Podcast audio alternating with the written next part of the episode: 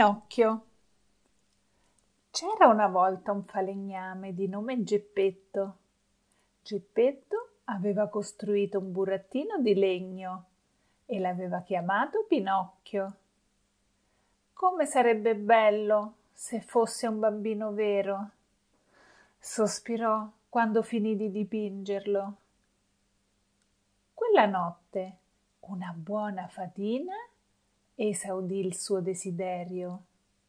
Testati, legno inanimato, la vita io ti ho donato, esclamò la fatina toccando Pinocchio con la bacchetta magica.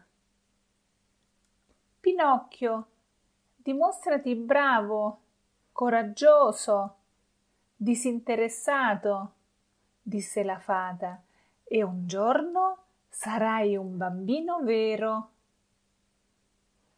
Poi disse al grillo parlante: io ti nomino guida e consigliere di Pinocchio, aggiunse prima di svanire tra mille bagliori di luce. Immaginate la gioia di Geppetto quando scoprì che il suo piccolo burattino di legno poteva muoversi e parlare. La mattina dopo lo mandò a scuola. «Addio, figliolo, torna presto!» disse Geppetto a Pinocchio. Pinocchio, invece di andare a scuola, andò da Mangiafuoco, un burattinaio che promise di renderlo famoso. Pinocchio si divertì molto a cantare, ballare con le marionette di Mangiafuoco.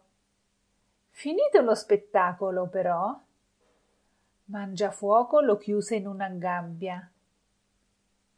All'improvviso ecco apparire la fatina. «Perché non sei andata a scuola?»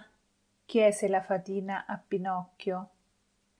Il burattino rispose con una bugia e subito il suo naso cominciò a crescere. Dopo tante bugie, Pinocchio disse la verità. E la fata fece una magia. Finalmente il naso ritornò normale. Tornando a casa, Pinocchio vide una carrozza carica di ragazzi festanti. I ragazzi andavano al paese dei balocchi, dove i bambini potevano fare tutto quello che volevano. «Pinocchio, torna indietro!» lo rincorse il grillo, ma il burattino non lo ascoltò. Pinocchio arrivò al paese dei balocchi e fece amicizia con Lucignolo. Mangiavano chili e chili di dolci e si divertivano moltissimo. Ma ben presto scoprirono che i ragazzi svogliati e maleducati del paese dei balocchi si trasformavano in asini. Ad un certo punto anche a Pinocchio cominciarono a crescere due orecchie lunghe e la coda. Che disperazione! Pinocchio scappò e il suo fedele amico Grillo era con lui. Insieme tornarono alla casa di Geppetto, ma non trovarono nessuno. In quel momento una colomba portò loro un messaggio. Geppetto, mentre cercava Pinocchio, era stato mangiato da una balena e adesso era dentro lo stomaco della balena. «Voglio salvarlo!» disse il burattino. Giunto al mare, si tuffò e sul fondo trovò il babbo dentro la pancia della balena. Ma come uscire di là? Allora accesero un grande fuoco. Il fumo fece starnutire la balena, che spalancò la bocca. Pinocchio e Geppetto scapparono su una zattera.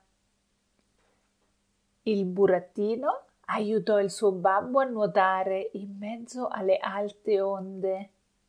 Giunti al riva, però, per il grande sforzo svenne. Addolorato, Geppetto lo portò a casa. Ma la fata risvegliò Pinocchio e, come promesso, premiò il suo coraggio e la sua bontà, trasformandolo in un bimbo vero.